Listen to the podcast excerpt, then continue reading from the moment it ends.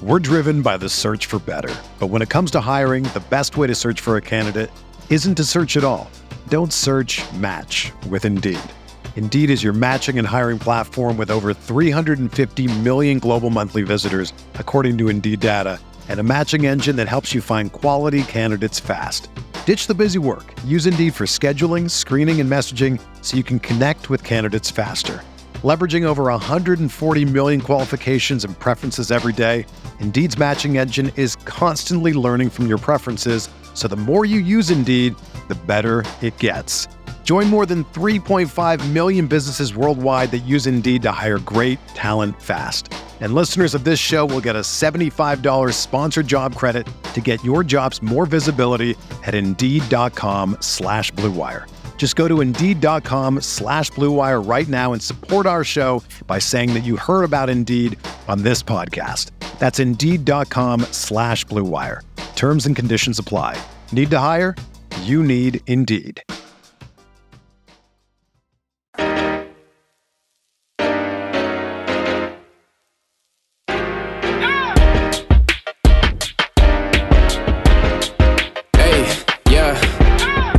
Like Kobe in the fourth quarter. This is the Dane Moore NBA podcast coming at you Monday morning. It's October 16th, uh, and I've got two guests for this episode. Uh, we'll talk about the Wolves preseason game uh, in New York against the Knicks that they won on Saturday night. And we'll kind of do that by answering five Wolves questions that I've put together, which maybe is a hint at who the surprise guest is. Timberwolves beat writer Chris Hine not the surprise guest. the surprise guest. regular um, Monday guest here. Regular Monday guest, Chris Hine, who had a wonderful suggestion that we bring on the one and only Lord Kilby. Thank you. Craig Kilborn. How are you? Well, it looks like we have different backgrounds. Was I supposed to be in a uh, boring white room? hey, we're, we're, still getting things started here. What what the hell is going on? What is that behind you? Is that a? That's a uh, conquistador lamp, and it's very pricey. I was gonna say that might cost more than my entire apartment. So. this, this is just called like downtown Minneapolis, uh, boring guy. Yep. Decor. Well, so I have my girlfriend's desk is behind me over there. We share an office space. So I've had people say to me, like, oh, why don't you have stuff like up on the wall behind me? Because if I had like a picture of Kevin Garnett up there, then my girlfriend would need to be looking at Kevin Garnett five days a week, which I promise you she does not want to do. Anything is possible. Anything is possible. Anything is possible. Um, so okay, this was Chris's idea to have Craig back. Craig was on a couple weeks ago. Mm-hmm. Chris, explain why you and Craig have been reconnecting of late. We are both massive fans of the show Frasier. I think we think it's the best sitcom ever made. Um, it's my favorite of all time. I just rewatched the whole thing uh, in time for the, I guess, reboot, uh, revamping, sequel, whatever they want to term it that just came out on on Paramount Plus uh, this past week to mixed reviews. we'll, we'll, get into that a little, a little in a little bit. Um, but we we share a, a, great passion for just how brilliant that that show is, and and it's one of the few shows that I can just watch over and over again. Makes me laugh. The same episodes make me laugh. It as hard as they did when I first saw them in the same spots like it's it's it's it's really I, I think a magical show to me at least so yeah. craig I, I was explaining to chris uh-huh. that I, so i did the same thing last summer where i rewatched all of seinfeld and and i was just re- not even knowing that chris was this huge frasier fan uh-huh. um and being like I, that was like my thing i watched the whole off season the summer before and and he was just to me he's like you got to do frasier next you got to do frasier next and i said which I've I mean, you know, I've seen random episodes here and there, but I've never done it uh, end to end. Do I do I need to watch Frasier? Well, it you know, when I was working, I missed a lot of these uh, sitcoms because I when I was in college, I I liked Cheers. When I was growing up, I liked mm-hmm. Jackie Gleason, The Honeymooners, but um, when I was working, my dad would call me and say, "You got to see Seinfeld. It's hilarious. You got to see it." And I didn't. I didn't watch it because I was working. So when I worked, I would only watch as an outlet. I would watch NBA games, live sporting events, but I wouldn't watch sitcoms. And then I, when I left late night in 2004, I discovered uh, Frasier, and it's right up my alley. I mean, he's erudite, he's white collar, and and and uh, I had had these guys on my show, and I'm I'm, kind of glad I didn't uh, watch it because I would have been fawning over Jane Jane Leeves, who played Daphne Moon, because I fell in love with her, but uh, on the show. But I love Niles, I love Frasier, I love the writing, but you know the acting. He's he went to Juilliard, uh, Kelsey Grammer, and I'm not. I, he's just a normal guy in, in real life. He's not, you know, he, he's not as funny as Ray Romano and Jerry Seinfeld, but he's a, he's he has a great voice. He can do a, Mhm. he can do some impressions. He does James Mason, all this kind of stuff. So I just went crazy, and I would watch. We my my girlfriend and I would watch it every night before we went to bed, like two episodes. So I it's eleven seasons. I've seen it four or five times through. However, I mentioned this to Chris. I texted I I the new Frasier did not do it for me, and I s- Yeah. I stopped in the middle of the first episode and said, I'm done. What if you brought that mentality to the Minnesota Timberwolves, the I- I- Minnesota Timberwolves fandom, Craig? I- you wouldn't be here right now. Well, I have it, and then I come back, you know. But uh, the Al Jefferson, Randy Foye years took it took it out of me. But no, uh, quickly, my review is I uh, Frasier Kelsey's great. He has a great voice. He's a great actor. Uh, I can't stand the nephew. I don't like young people in general. And um, uh, so now, as Chris said, which is true, he said the second episode gets better. Sometimes the first episode, when they're setting things up, the pilot episode is not is not that great. But I was very disappointed, and I had high expectations. And that doesn't sound that doesn't make sense. But my guys, my old warm up guys from my old late uh, late night show, I had coffee with them, and they were had warmed up the audience for the new Frasier uh, reboot, and they said, no, no, no, nine out of the ten episodes are good. Maybe they were talking about the next Maybe nine the first one. Yeah. Yeah. but I'm disappointed, and I'm sorry, Chris. But if I see it, I I, I don't know if I'm going to watch it now. I, I you know, I, I, I, I feel you. I, I, I went from being very, very hesitant to embrace this um, to as it got closer, I got more excited for it. And as I was doing my rewatch, I just got excited for the fact that Kelsey Grammer might be irrationally getting upset on my television screen again. Right. Like I, I was just excited at that prospect. right? Um, I knew I knew David Hyde Pierce was not going to be a part of it yeah, they announced that uh, Bebe Neuwirth and Peri Gilpin were at least going to make guest appearances. So you have at least a little bit of the old Right. guard coming back. Um, but somebody on a, on a message board made a good point where they said like, well, you know, if, if you had described Frasier after Cheers and no and like nobody was a part of Frasier, you know, in 1993 when they're making that show, everybody would have been out on it immediately. Sure. It's like why why are we following Frasier Crane to Seattle? Mhm. and this whole new cast of people. Nobody from Cheers is there. You know, why would we be investing in this? So I I, I had an open mind. I- want to have an open mind with this, and I, I'm giving it a shot because of that and the fact that they are seemingly trying to at least make this the next step in Frasier Crane's life. I mean, we have a 20 year gap where right. you know they, they, they summed up about a 20 year gap in his life in about two sentences in the in the pilot episode uh, but i will say the second episode did get better i, I share your your uh, angst about the the david character uh, which is just like trying to stand in for niles and what he brought Right, to the show right. um, but I will say I thought some of the interplay between Kelsey and Freddie in episode two got got better. Okay. Um, Yeah, there were there were some there were some subtle callbacks I thought Yeah. were well done as well. Um, so, Hey, so I, w- I, w- I, w- right. I'm, I'm still in on it a little bit. I like. I'm the guy. I'm sure Dane's going to cut all this out. by the way. Right. But- but- This has been uh, sitcom talk, the Dane Moore NBA podcast. Hey, No. man, I, I'm, I'm about it. I want to know, like, if you ever think we are going to, uh, both of you, like, are we going to get a anything close to like the sitcom heyday we had of like 20 years ago? Like, why can't that be a popular thing in, particularly today when there's, I mean, think about how many terrible things we're watching, like on Netflix and all these streaming sessions. We just have it right at our fingertips. It's like it's just surprising to me that there isn't really anything that approaches the many shows in the 90s, early 2000s. Yeah, I think the because of all the streaming services, you don't have, you know, the big things on NBC, like the the remake of The Office, you know, the American version of The Office. Yeah. All the young people I know, my nieces, they just love that. And I know Modern Family was really Right. popular, but Mhm. after that, you're I don't know if it's going to happen. I don't know if it's set up that way.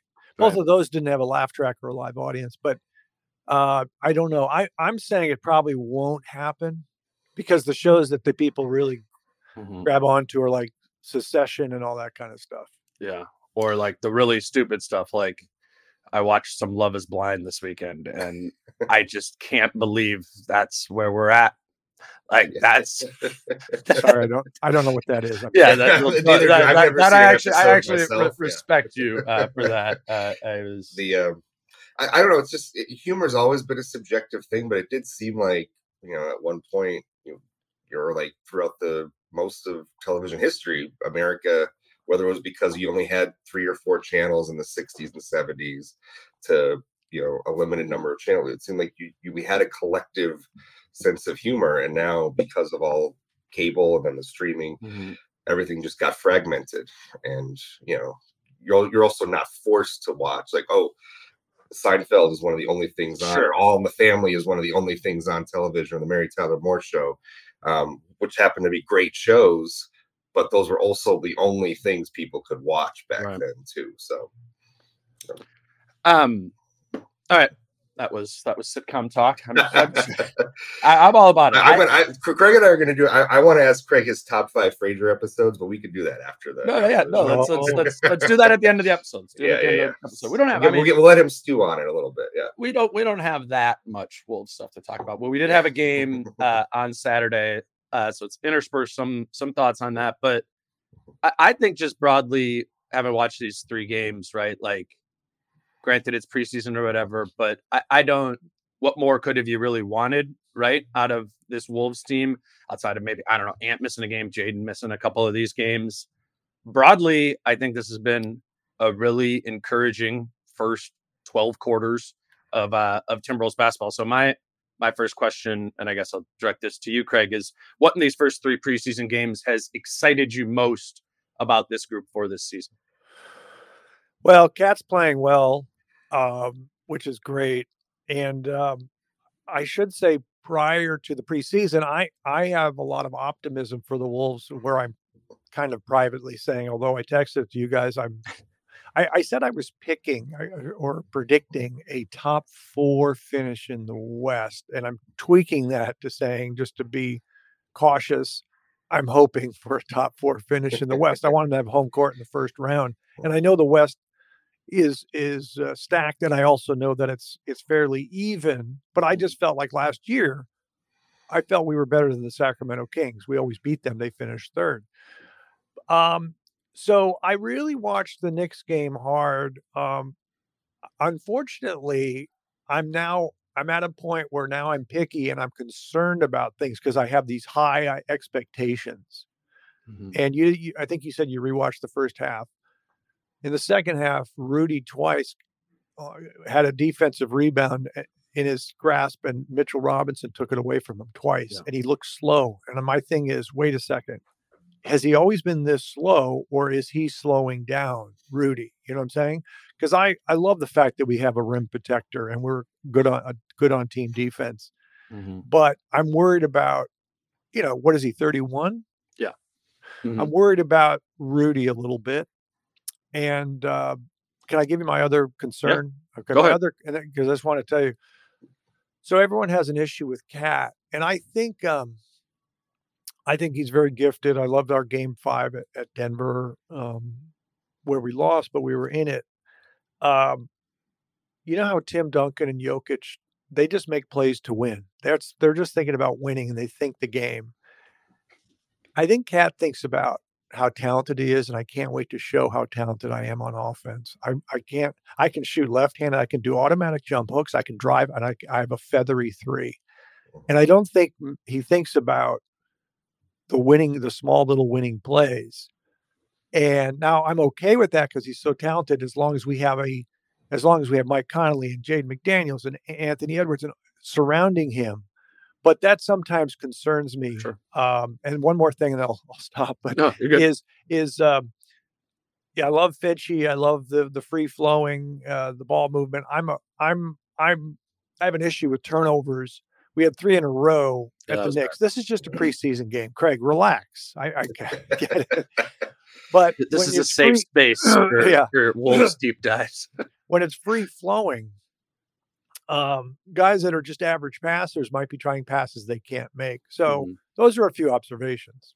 I, I'll just kind of bounce off that and send to you, Chris. I, I, I, thinking about that question, what excites me most, or what I think has been most exciting. I also said, Cat, and kind of related to what you were saying, Craig, is like I like the ball movement that has come off of like Cat initiated plays. Right? It's the, it's the pump and go, and then another defender comes, and I'm seeing Karl like actually just make the straight right-handed pass to the corner, and it's swing, swing, and you're getting these good looks for Mike or Ant because right, we always say the over the head yanking pass or whatever, which is like I think we, we do that to to a point where we've like degraded the quality of the passer that Cat is. Cat is not a Jokic level passer. I think he tries to do that sometimes. And then in that, when he tries to look like Jokic, it makes it seem like he's overall not a good passer, when in fact, he's probably one of the best passing four or fives um, in the league. And I think what I'm seeing in these first three games is like making the simple pass, or just the, it's not necessarily even simple. It's kind of hard to like get going full speed, slow yourself down, throw a dime to the corner. Like that's not a hard pass, but it's an easier and more efficient, effective pass than you know some of the crazy slings uh, that we've seen in the past. Because yeah, broadly turnovers, broadly ball movement leads to turnovers. Ball movement is good, turnovers are bad, but they're they're cousins, right? And the Wolves are trying to kind of navigate that balance, or that's Finch's style. I- I think is is navigating that balance. And I'm really encouraged about what Karl has looked like specific um, to that. What about for you, Chris? What do you think has been exciting from I, these first? I kind of shared a, a, I guess I had kind of Craig's eye where I was kind of nitpicking in this game more than I was in, in the first two. Um, I, I did like how they get into into stuff early in the offense. They seem to really uh Conley seems to be getting them into the like whatever that initial action is pretty quickly. So I think this Mhm. kind of whole structure free flowing thing is working well. I say that with the caveat of the turnovers concern me. Yeah. Um, you know, that that first quarter was was kind of ugly. Um, th- the thing that I noticed a couple different times uh, throughout the the game when when Ant, Karl, and Rudy were on the floor together, um, we talk a lot about how you know Rudy can clog things up in the lane, especially for Ant, and take away you know maybe his ability to drive. And I did notice a couple different times where Rudy was kind of in the dunker spot, kind of around the lane, and Ant just seemed hesitant to drive to the basket, Hmm. or he pulled up for a mid range when in other situations he might have taken it all the way to the basket. So it's not as if Ant is like driving and all of a sudden it's getting clogged. I think what happens with Rudy on the floor sometimes is Ant it takes away his will to want to drive. Right. And I don't think and I don't think that's completely gone away as we as we enter the season. So that that's going to be something I'm going to be watching early on is how often does Anthony Edwards take it all the way to the basket when Rudy Gobert is on the floor? Because mm-hmm. I did notice a couple times in that Knicks game where he just pulled up from 15 feet or, or whatever it was instead of trying to go all the way to the basket. I, I do think it has been encouraging though to see that you know Rudy's thinking about that, right? Yeah. Like I feel like when I'm watching, it is more of that intention of like floating in more of that short corner area or whatever, because it's like if Ant or Cat like start barreling downhill here, like I can't be here. I think that's on his mind. It's also just going to always be kind of difficult to not be in the way, right? Because you're this seven foot two guy with the seven eight wingspan or whatever. You're just big. Um, but yeah, I think those are the things that kind of get, in theory, washed out over the first month or so of the season as they figure out uh, some more of that balance. You have a response to that, Craig? Well, I was just thinking a bigger picture thing as as Chris says nitpicking. I totally agree because the expectations are so high. Because part of me says I don't know if we're going to have the same roster next year. The time is now, and I'm also I can throw it out to you guys. What does Con? What does Mike Conley have left? What does Rudy have left? They might have three years left. That's great. Mm-hmm. But I feel like this is I'm putting pressure myself on. We have we have talent. I think we have a stacked starting five. Uh, we haven't gotten to Shake Milton yet, who I love. But I I want this is the year, and I I keep saying whenever I look, even with the Vikings, or apologize for bringing up the football, but I always look to see who's the best team out there. Can we compete? So I think I know we can compete with Denver. Now, I don't know how close we can get to them, but I sometimes think we can outplay them. So to win a championship, sometimes I'll say, you know, a couple years ago, it's like, well, you're never going to beat the Warriors anyways, you know. But yeah. this year, I just don't see it. I just don't see the dominant team uh, in the West. So I want to do it now. That put so that puts more pressure on us to do the right thing to to play well immediately, mm-hmm. if that makes sense. Mm-hmm. Yeah, no, I, I think that's kind of a interesting proposition of like some some a couple different people asked me on on Saturday at, at the thing at Falling Knife. It's like what what team in the West do you think the Wolves match up worst with? Which I think is like kind of a way of saying what you're saying, right, Craig? Where you're like, well, we know Denver's really good and probably just better than Minnesota, but you don't you in that matchup you don't go like this roster to roster is a bad matchup for this team. If anything, the playoff series last year gives you some confidence that like they can do some funky things with Cat and Gobert on Jokic. Like at a minimum there, right? Didn't really seem like they had anybody to guard Ant. So it's like kind of removing Denver from from that equation of what team matches do like the Wolves maybe match up poorly within the West. And I was like, I'm gonna need to think about that. And I honestly probably got to think about it a little bit more. But my only real answer was the Lakers in the sense that like for the Wolves to be good this year, right, they need to impose that physicality, impose that size. And I think against most teams in the West, they can, right? Just because they're bigger. The Lakers will match size with this team without really losing a lot of athleticism there either, right? With AD and even even like LeBron, that's that's one of those rare matchups where Jaden is smaller than the guy he's guarding and something like that. So that that's that's the team I'm leading to in the the idea where the Wolves maybe match up worst with. Uh, and we'll kind of, I guess, figure that out over the course of the season. But I'm, I'm with you, Craig, where it's not like this thing where there's a Warriors team out there like there has been in the past where like, eh, kind of no matter what, I don't know how that they would ever have that that that team isn't really isn't really out there. You feel you feel that way, Chris?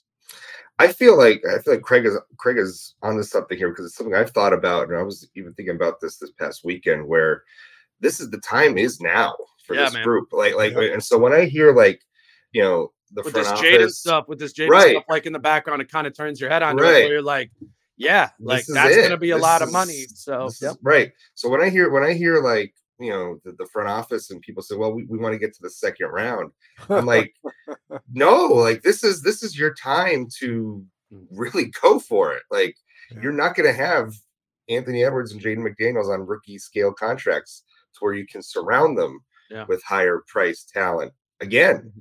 this team is going to look much different next season and in future seasons. So this the time is now. The Western Conference is open to the point where you can compete with the team that just won the championship. And this is the year to do it right no, now. I, I agree. And and it's the idea to to get to shake Craig like in the future they're probably not going to have the money to be able to like go get a Shake Milton to be your like ninth man, right? Like that's going to either be higher up in the pecking order or they're going to have no money to spend.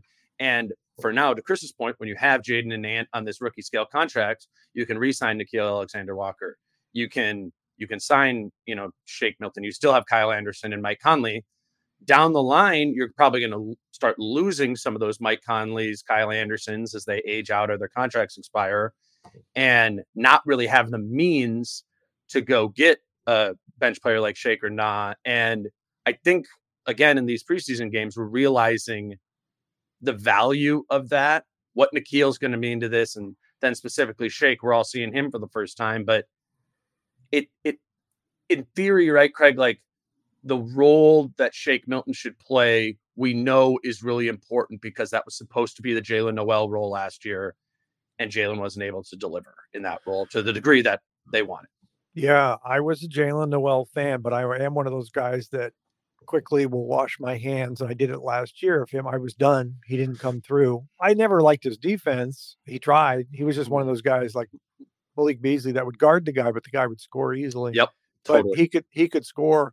Uh, you know, but he couldn't shoot the th- couldn't shoot the three of the wide open threes. I think he had one of the Yeah. lowest percentages on wide open threes. So um, I'm excited for Shake. Um, I, I think he's solid on defense. He got burned a couple times the other night, but uh, you know he can score. I think he can pass, and um, these are the kind of guys like when I used to watch the Wolves back in 2004 with you know with Sprewell and and KG and Sam Cassell. I like Trent Hassell a lot. I like these guys that he was a defensive specialist, but you need somebody off the bench to, to to carry the team or help the team, and I think he's I think he's a great addition. Um, the other thing I was going to say is we all say this is the year. That means it's going to be more frustrating with losses. We're going to be our expectations are high, and we're going to be like, this is ridiculous. You know, on certain losses, it's going to hurt more than it did last year. Mhm. Uh, because we are expecting that. Well, how do you lose to this team? Even though you know we know the sub 500 problem, but Mhm. uh, against those teams.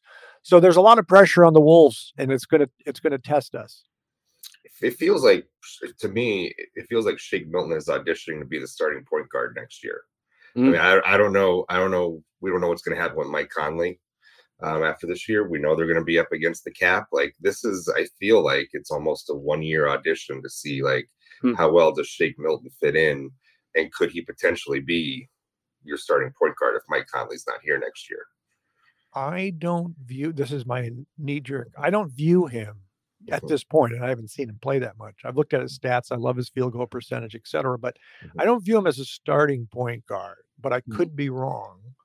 But I don't but I either. think- I don't either. But I'm just saying with with the the way the roster is going to be constructed next Right. year, Right. you might you you have to try to find value somewhere, Mm-hmm. and he's already going to be on that contract Right. for another year team option. So that It's- could be one way where they get right. Yeah. Yeah. It's reasonable to think that yeah. one of Mike Conley or Kyle Anderson won't be on this team next season based on the fact that they're on expiring contracts and the Wolves' financial reality, right? Mhm. And to that, those are two of your point guards in ways. Obviously, Mike is for sure, and Kyle is kind of too. So if you do remove one of them, the need to varying levels is going to increase to have another ball handler. But I, I don't. Finch approaches the point guard position funny, where it's.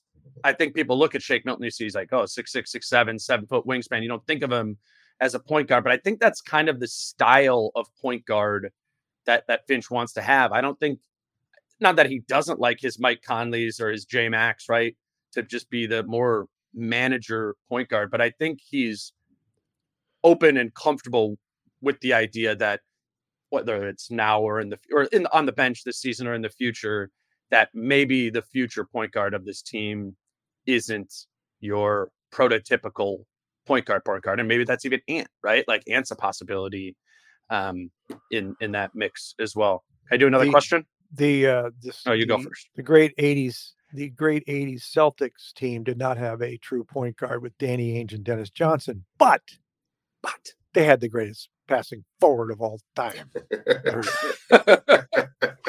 Naz Reid. yeah. Naz Reid. That was Hey, that, Naz that Reid Naz- that roll. that will is my he second ever- question. That's my second question. Is just Naz Reid. Question. Will he ever make four three pointers in a game? That's Look what I for- wrote down. Look pretty smooth. Why I- not? I, I will say so again, like particularly the the first half, I barely watched because the, the we were doing the event thing. So I, I'm rewatching. I did mm-hmm. notice that Naz started like the first four possessions of the game, he fell over, which is just the the Naz thing that I think everyone knows that I'm a Naz stan believer, whatever. Uh, but man, that dude falls over all the time, and I'm like, oh, is this maybe going to be? Naz looked pretty good in those first two games. Is this going to be the first time where it's a little funky with Naz at the four, and then he goes out and makes? I think he made five threes, right? Craig? I, I had it up here. Yeah, yeah, yeah. Because I think he hit a he He hit, hit Another- four- hit he- another one. four in the first Okay, half, yeah, and then had- and then he hit a fifth yeah. one. He was But- four for four at one point. Yeah. I just I just think like it, it's funny, you know, where unfortunately haven't been having Jim Peterson and Michael Grady call these games, so it's NBA TV person X or the MSG, I think on that one, and nobody has any idea how Naz Reid plays basketball. It's just like they're like, oh yeah, interior force post player. I'm like, what?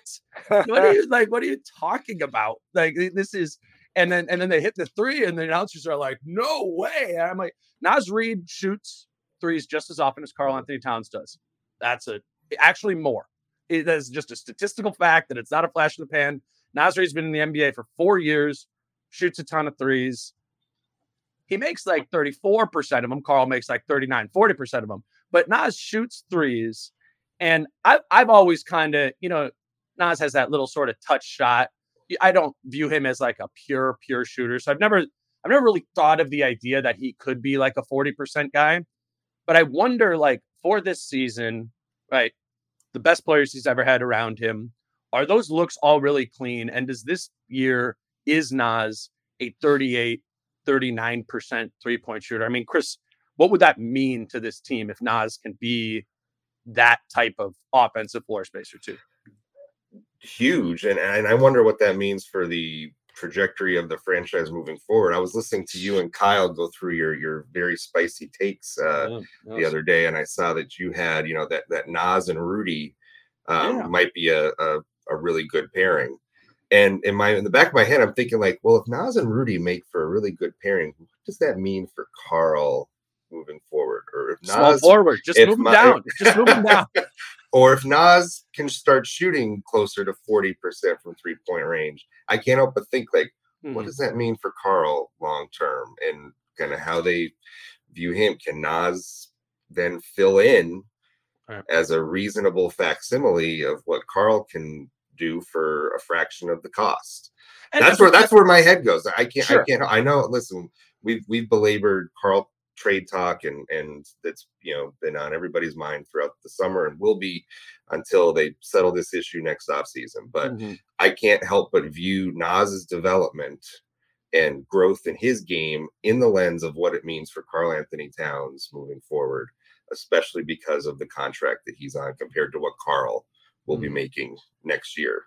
So uh, if if the more the more Naz Reid improves, the more in the back of my mind I'm thinking like, does that mean more and more that they could do without Karl moving forward, and that Karl might be an expendable piece. That that's kind of that's literally it. That's how I view Naz. Yeah, Naz's growth and development. I I can't separate the two in my mm. mind. And and we can be kind of there's not a ton of time, but there's there's enough time to like the trade deadline is a ways away, right? We got like right. 50 games here before that that even comes up. The next time you would even the first time you'd even consider making any sort of roster change, mm-hmm. like let's see what Karl means for this offense. Another one of my spicy takes, I guess, was that I think this team is going to be better on offense this season than defense when that wasn't Ooh. even close to the case last season. And that would be that only happens with Karl being Karl plugged back into a better group, the best group he, he's ever been yeah. around. So we need to see Karl in this role at the four next to Rudy for an extended period of time next to Ant. And we also see, need to see Naz play the four, which he's done very little of, of in his career too. Like, yeah, I, I said that about Naz and Rudy, but Naz and Rudy have been terrible on the floor together. They were terrible on the floor together last season. They were. So we need to see how that plays out before. and and the point is, is that there's time, I think, before you need to make any any of those decisions. But it would be naive to not have it on your mind, um, like you said, Chris. Um, what, what what do you think about that, Craig? Well, I I've gone on record saying I like Naz Reid. Everyone else loves him. I like him. I think it's great. My brother loves him, but he loved Elden Campbell uh, from the Lakers, uh, Chris Gatling from the Warriors. Uh, but um, but um, I think he comes off the bench and it's he's free flowing and he handles the ball well. He's quick. He surprises people going to the rim. but I see him do things that I go, you know, he'll make a spin move and throw up an awkward left-handed jump hook or yeah. something. So I don't I don't think he's as polished as people think he is, but I love him. I want him to be mm-hmm. good. I think defensively he's okay. You know, he he helps out and blocks some shots. He could be better on defense. He could be a better rebounder. It's I all do, balanced, man. It really yeah. does. I mean, I know he's joking about the falling over stuff, but like I know what you're talking about those like little lefty hooks. Yeah. When he misses those, it's because he's not he's like balance. it's totally yeah, off balance playing, every time. He plays a little out of control. Mm-hmm. So I like him. Everyone else loves him. I like him. I want him to do well. I love that he attacks all mm-hmm. the time, attacks the rim. He likes that he can handle the ball because he can, surprises people. But when you said uh, it would be great if he shot 38 or 39% from three. I don't think he's capable of Yeah. that. I would take 36% in a Sure. heartbeat Mhm. because I, I think last year he went through a stretch where he couldn't hit a three. It was Yeah, like a few that's- games. It was like, oh my lord, he does the little shrug. and you know how he shoots. It's a it. touch shot, so it's Yeah. easy to fall. It's easy to get hot like last night or Saturday night, and it's easy Yeah. to get cold. I think for an extended stretch. Today's show is brought to you by the Game Time app, and Game Time is the fast and easy way to buy tickets for all the sports, music, comedy, and theater near you. I went to a concert last week, and the whole process of knowing where to go to get the tickets, it was stressful because the last time I went to a concert, it was a mess trying to get the tickets from the third party website onto my phone.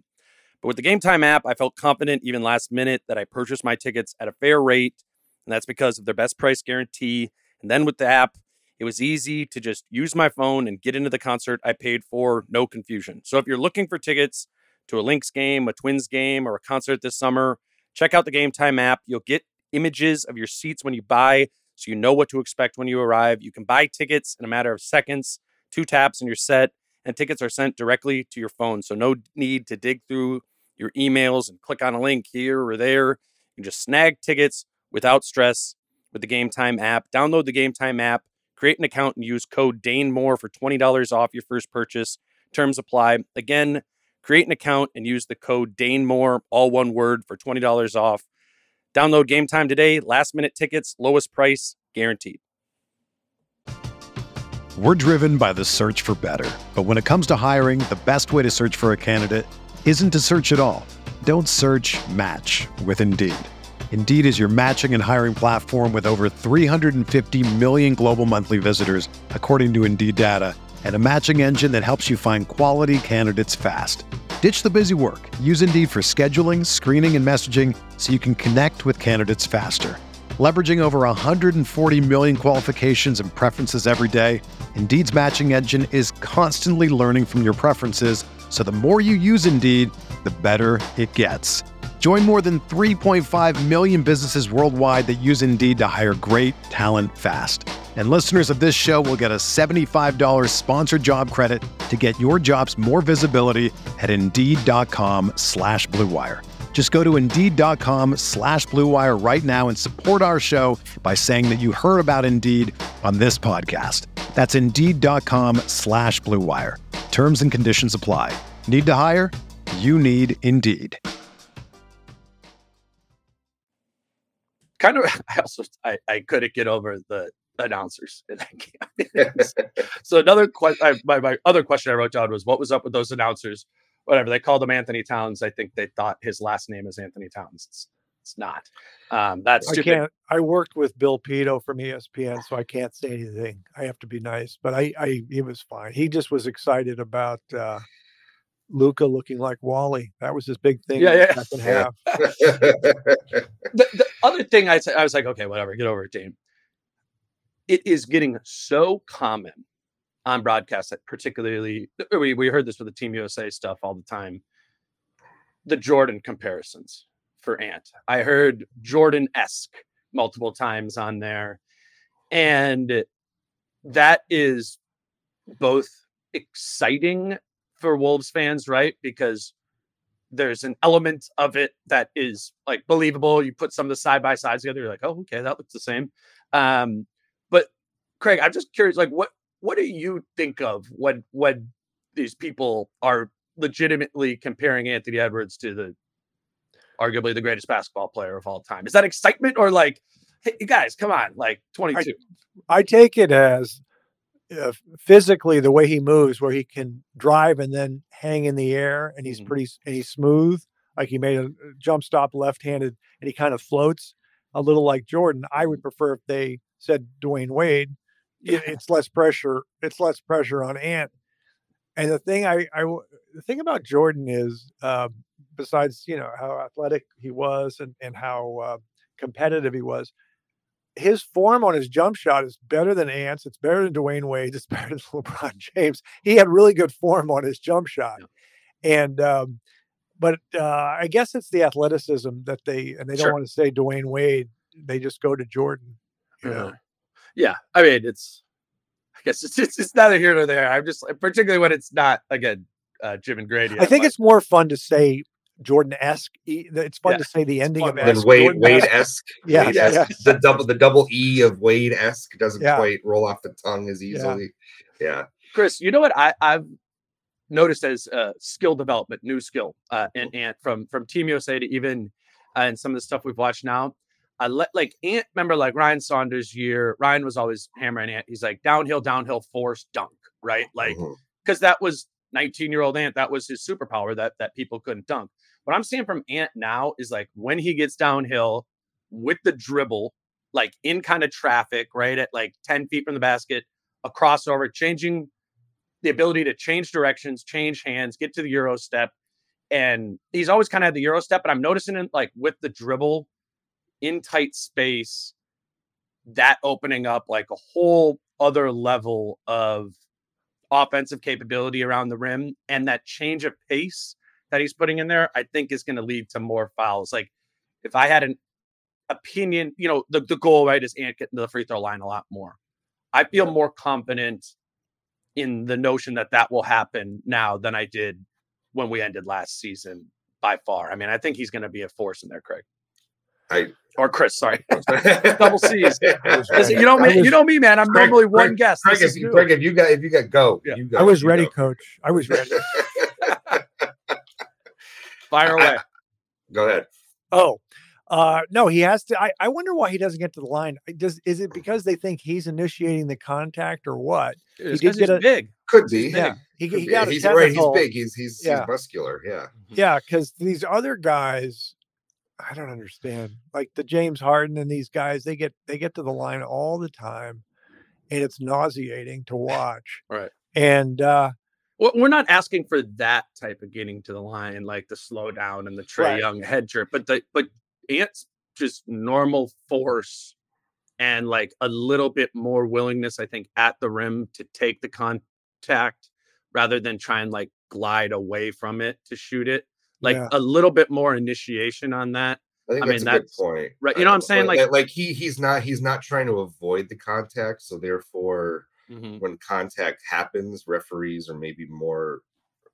Uh, I think so, Just right? allowing it a little more because Yeah. he's not trying to avoid it. So uh, yeah, I, I, feel like it, it- it's similar in a way to like how the Wolves have always complained about how KAT's officiated. It's like you know, KAT's using his size, his frame to try and not, not necessarily bully his way in there, but he doesn't shy away from the contact. He's in some ways maybe even creating the contact, but a defender is still Mhm. impeding his progress to the basket as a result. It's just that he's not trying to avoid it. So I Mhm. think I, I think I see a similar thing with Ant where the willingness to take on the contact is is higher than the guys that get fouled at a, at a higher rate. Mhm. Um, and you know, Ant, Ant doesn't really embellish either. You know, he's he he embellishes audibly with the with Yeah. you know Hey. he does he, he doesn't embellish uh in terms of his movement though. Right. Like he he he he still plays like he still plays it straight up. He's not trying Mhm. to flop. He's not trying to draw a foul with cool. you know extravagant arm movements or whatever. He Mhm. just he just yells. Uh, Right. That's his way of trying to draw a foul, and refs are not. He got it. He we've got seen- a check. He got a as we've seen, refs Yeah. do not fall for have not fallen for that for the past year. The yellow. he's got to he's got to try something else. And he's, and ref. he's got he's got he's also that was something that reminded me early of last year when he would get a when he got a bunch of texts in the first half of the season. Mhm. He he would get up and start clapping at the ref, which is like an easy automatic technical for, Right. for referees. Like he cut that out in the second half of the season Mhm. um because i thought he was going to get suspended for getting you know Yeah. 16 techs or whatever the number is right. um but then he stopped well short of that um but yeah he i I, th- I really do think it's it's the his just willingness that's the football player in him a little bit is the willingness to Mhm. absorb the contact and and not necessarily avoid it Craig, last question. How many wins does this team have? And it's probably related to Ant, right? I mean, it's related to everything Chris and I were saying there of like how many of those boxes checked. It's like you get a couple wins per per those boxes. Uh, where where do you see him taking this team? good question. Uh, I I all I often say when people they want the number of wins, I al- I just say I want to finish in the top four, but. Yeah. I don't know. What's let's see. Without being greedy and not knowing how competitive the West is, um, That's 48, the, that's, 40 the, that's the hard part, right? It's yeah, like, 48, 49. I don't know. I'll, Mhm. I'll take that. I'll and, take and what do you think that would be? The four? Well, I just want to get to the fourth spot, and I just can't tell. But you, you're 100 percent right about the Lakers because the people are talking about the Lakers. And after the trades last year, I really liked their Yeah. because I, I I've always had a lot of respect for Anthony Davis, and Mhm. Austin Reaves is coming to his own.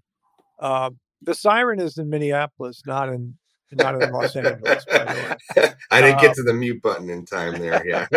Um, but uh, yeah, I, I I'd like close to 50. I'm just not being greedy by saying 50. You know.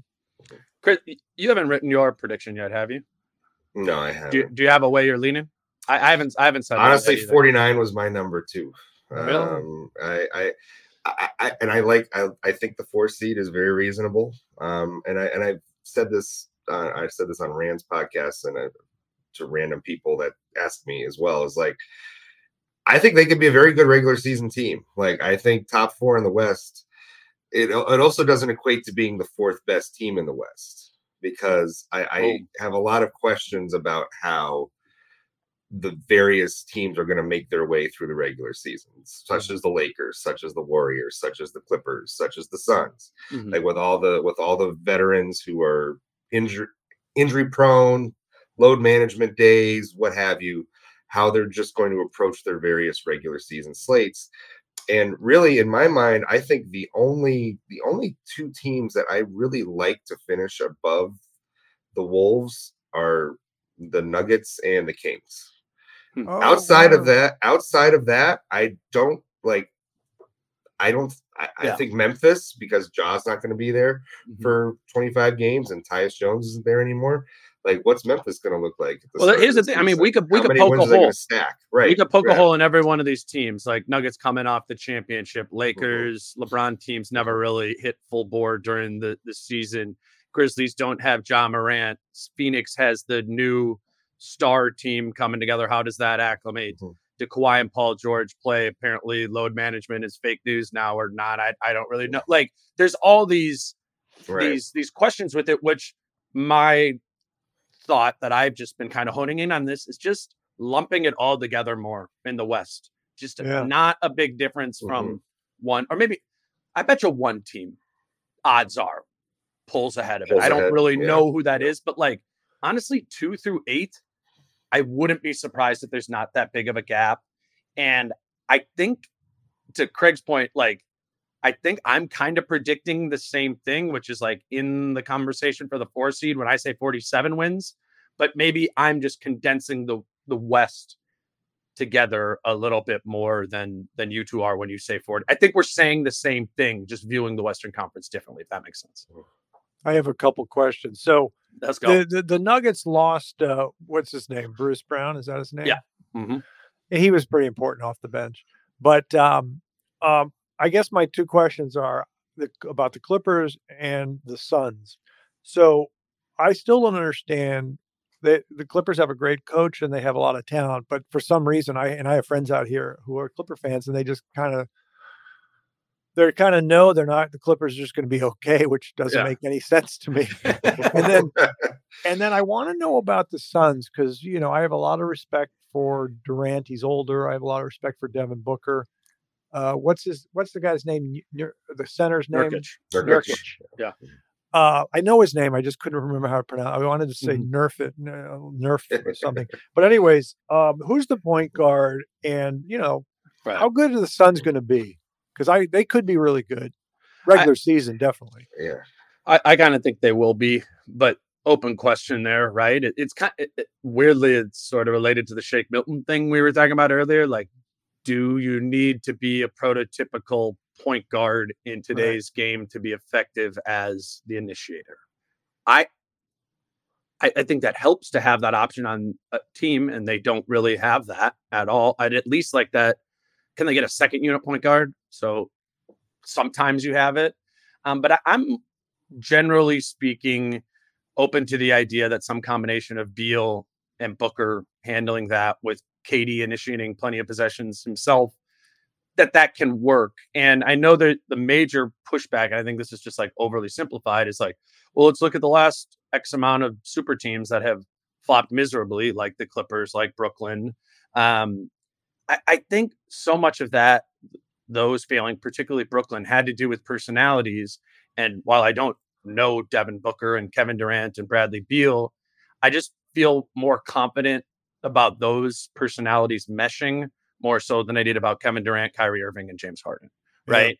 Yeah. Um, but I, I'm in general like I'm a sucker for a bunch of talent in one place. Yeah. And like if I think you have a good coach, which I think Phoenix does, Oh, he's uh, great. Vogel, he's like great. I, I don't know. I mean, they might ultimately be my one seed uh pr- prediction in the Western Conference. But again, holes to be poked in that too. I mean, That's, it's a that's where I'm at. completely That's new team. I'm at. I, I just new team. I just I just don't know. Right. And that's why I say four seed for the Wolves and Denver, Sacramento, and then one other team finishes ahead of them. Mhm. Four seed feels reasonable to me. Yeah. Why are you guys avoiding the most talented young team in the West, the OKC Thunder? Listen, they're going to be a lot of fun as usual. Um, who knows? Who knows? I, I, I, I just how much of a step are they going to make this year? Are they going to make a huge step, a small step? Uh, Mhm. I, I don't know. How good People- is Chet? How good is Chet? How healthy can he be? Um, People always ask me, Craig, who did you play like? Well, I was a I was a more of a pure shooter, but I played just like Josh Giddey. That's who I played. with.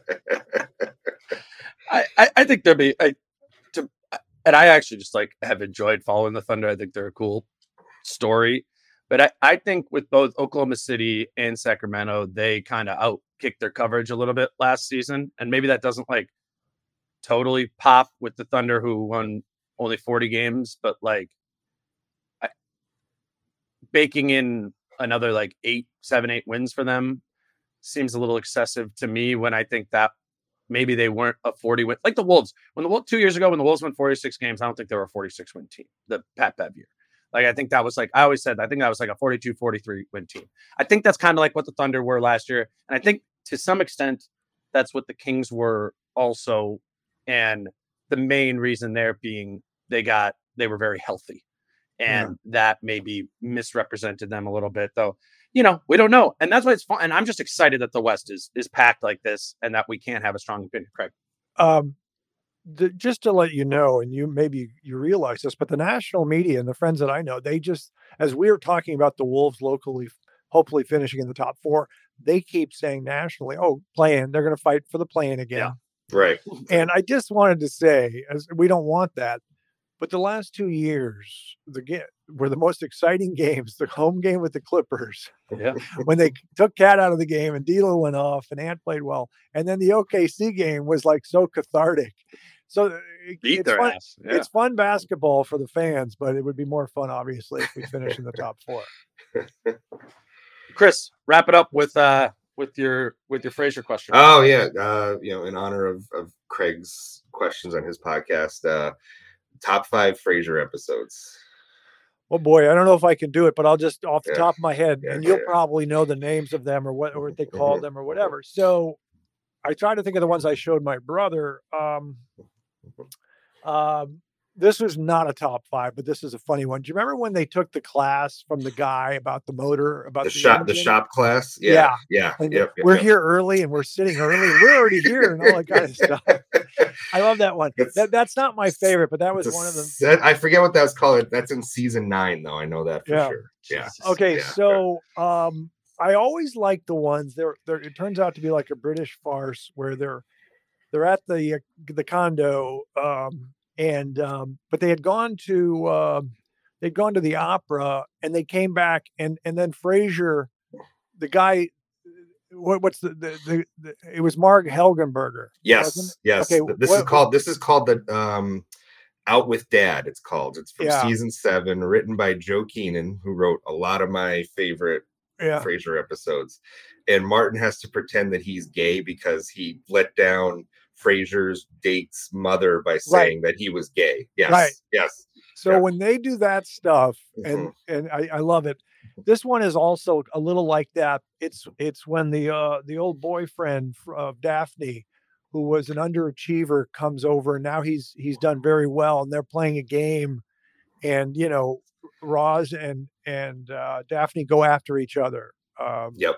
And I, I I so I enjoy the ones where it's Also, also, also a Joe Keenan written episode. That's the season four premiere you're talking about. That one. That's on my list of I top hope Dane Frasier is enjoying episodes. this. I hope I, I'm, I'm, I'm, I, I'm I think I think I think that's called uh what's that one? I think it's called the Two Mrs. Cranes or something like that. I think that's that episode title. um, there was one I showed uh, my brother and, and the family, and I just don't remember, but it was um, when um, Bebe uh, uh, Bebe Neuwirth came back. She was wearing the mini dress, and she came out to Seattle, and they and she was in the uh, the condo. I just don't remember.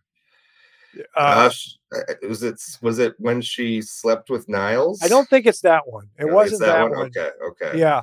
Uh, but but I can't remember what happened. I just remember I said you got to see this.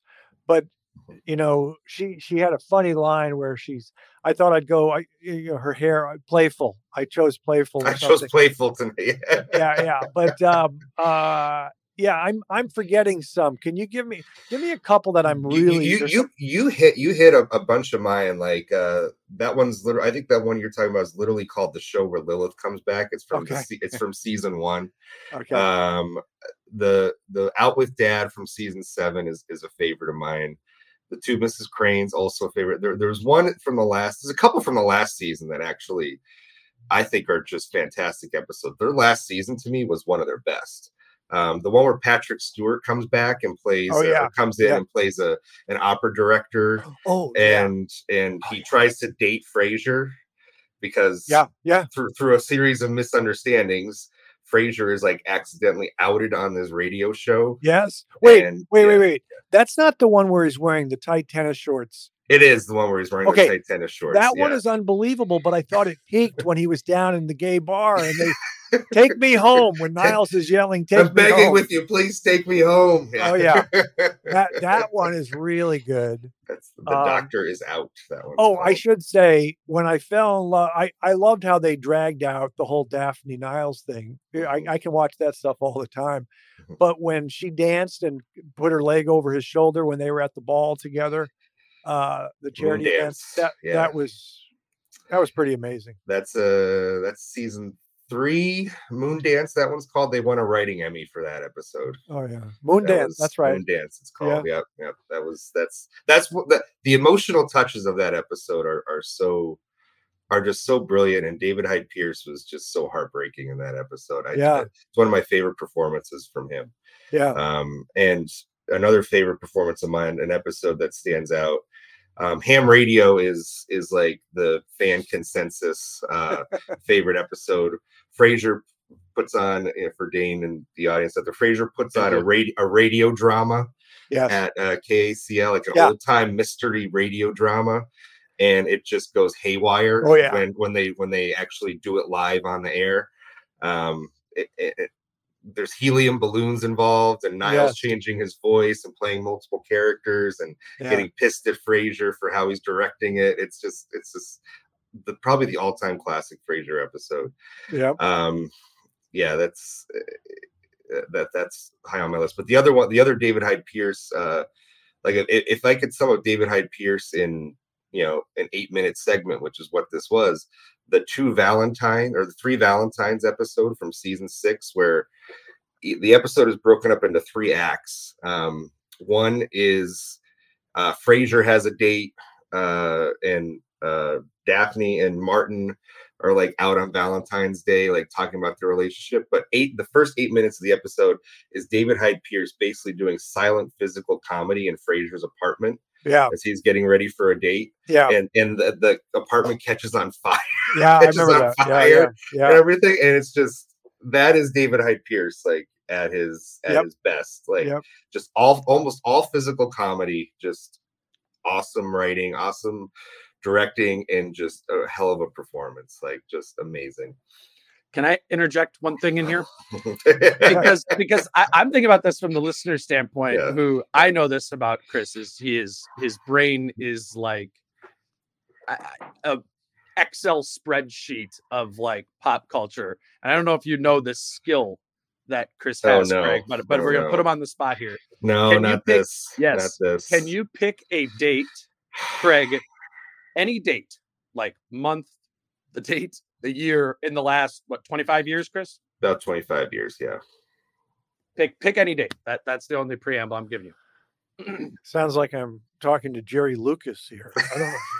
do you know that? Do you know that that is? He Jerry Lucas played for the Knicks. I was gonna say the old, he coached for a while too, right? I don't Or remember him he coach? coaching, but he was uh, he was he played at Ohio State. He played for the Knicks, but he could memorize the phone book. He had this memory where he Mm, memorized the new the New Chris York isn't- City. Quite that level Okay, of this, but it, it's this is this one this is close. So just give me a date. Um, give me a date. so I am going to say November twenty fourth, uh, two thousand and six. okay. What Chris's skill is is you can give him any date, and he will tell you what the number one song in America was Oh, on the Billboard Hot 100. So the date was November 24th, 2006. I'm going to look it up here, Chris. I will give you time to think about. that's An answer. unbelievable. I Oh hope I my didn't. goodness. All right, so this, so my, my mind goes through like where was I in time at that particular moment and what was Yep. popular. So that would have been my sophomore year of college. So what was popular in the fall of 2006? And that was about the time when like Akon was like really hitting it big. I think Beyonce had Irreplaceable out, but I think that was a little later. Um, Justin Timberlake had also put out his huge album. So it's like it's gonna be one of those guys, one of those people, I think.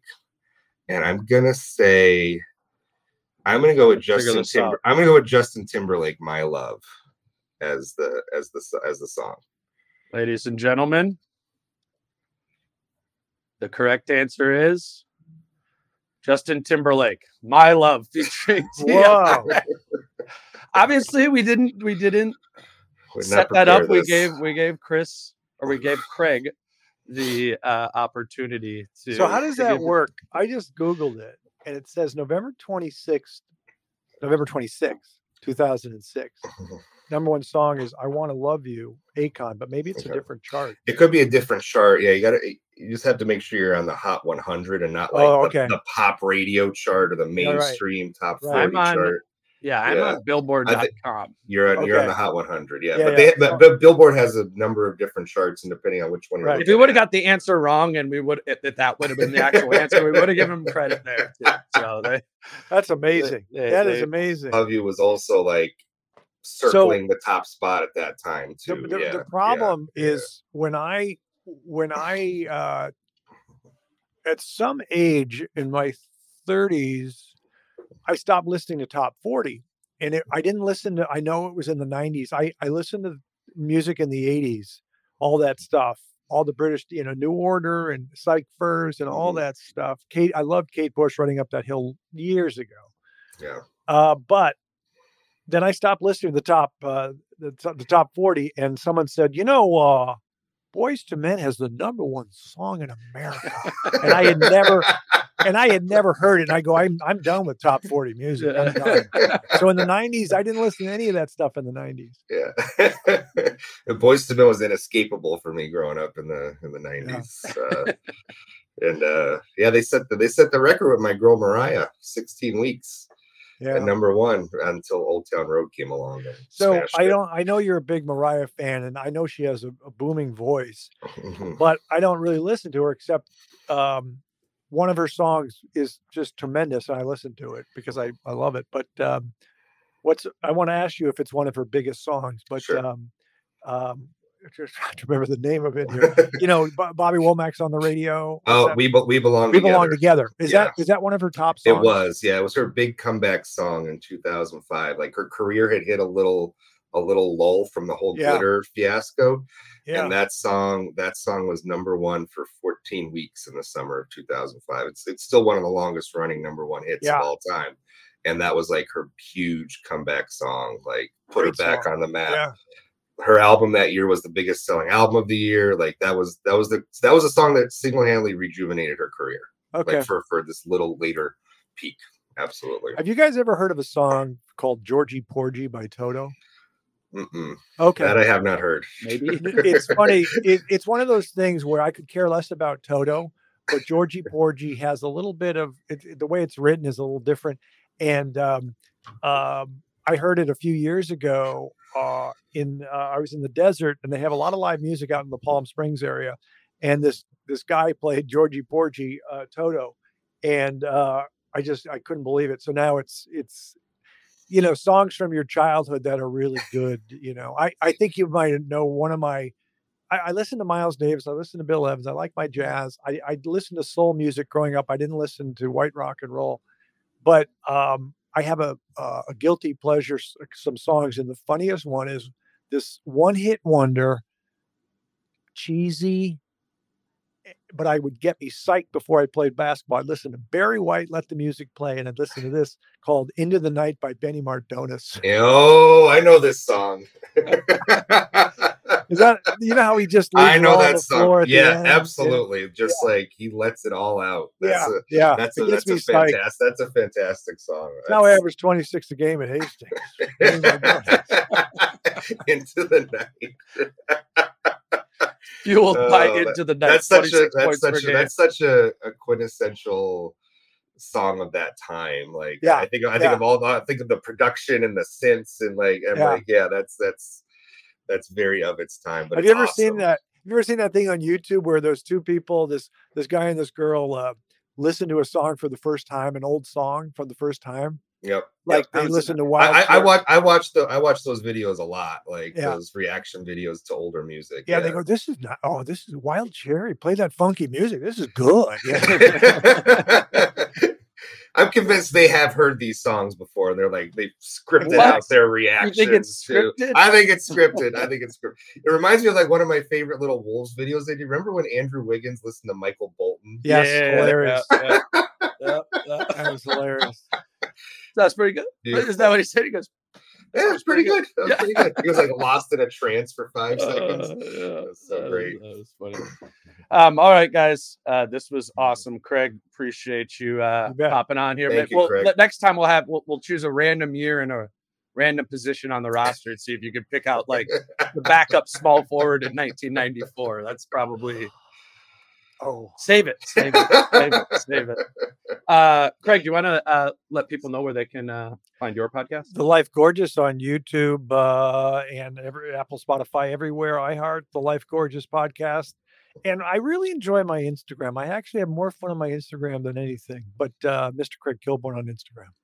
Awesome. Um, and and Chris, you were actually featured in an article on the Ringer, uh, or a quote in, in there about this this Frasier new uh Yeah. yeah about your Frasier fandom and how that I, I thought it was cool just like because I have an idea of what your like life looks like on the road traveling and how you kind of talked about Frasier being your all right, I'm back from the game at midnight or whatever, and I have a flight at six in the morning, and that's like I, I know that feeling, like that anxiety. eases, eases my Oh, anxiety. I, yeah, 'cause I, I exactly, told, yeah, particularly if I'm on the road and I have like a flight next morning, I'm Mhm. I like do not trust myself that my alarm like I put it across the hotel room. Yeah, You need a little Frasier to uh to to calm you down. And and unwind. yeah. maybe maybe I'll I'll try that out this year. But anyways, uh, what, what was the name of the article on the Ringer? Sorry. Um, it had to do with people. I forget the, the headline of it, but it had to do with people that fall asleep watching the show Frasier. Um, so if you just kind of you just kind of Google that, Yeah. yeah, I'm sure you'll find it. Yeah. Um, and then And go to the Star Tribune, StarTribune.com. Please subscribe, everybody. I want to keep traveling. So Yes, yes.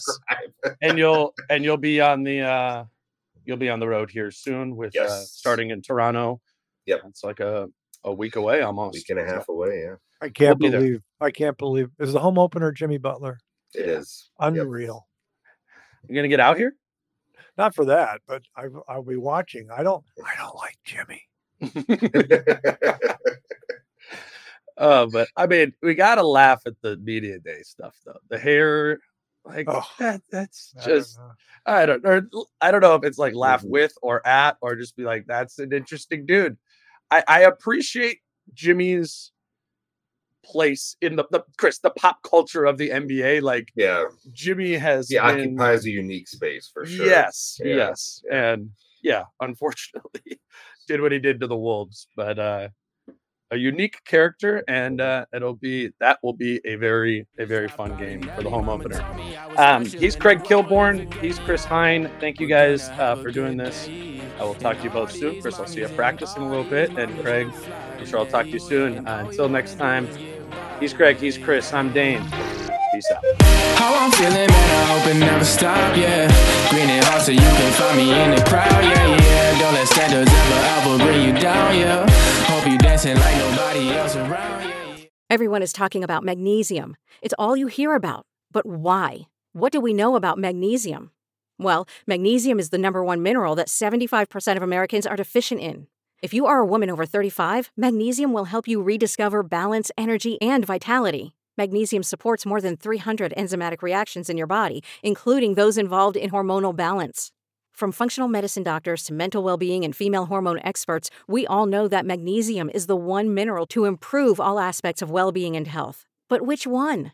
Magnesium Breakthrough from Bioptimizers, the trusted choice recommended by leading experts with seven best absorbed forms of magnesium to ensure your body receives the support it needs for overall well being.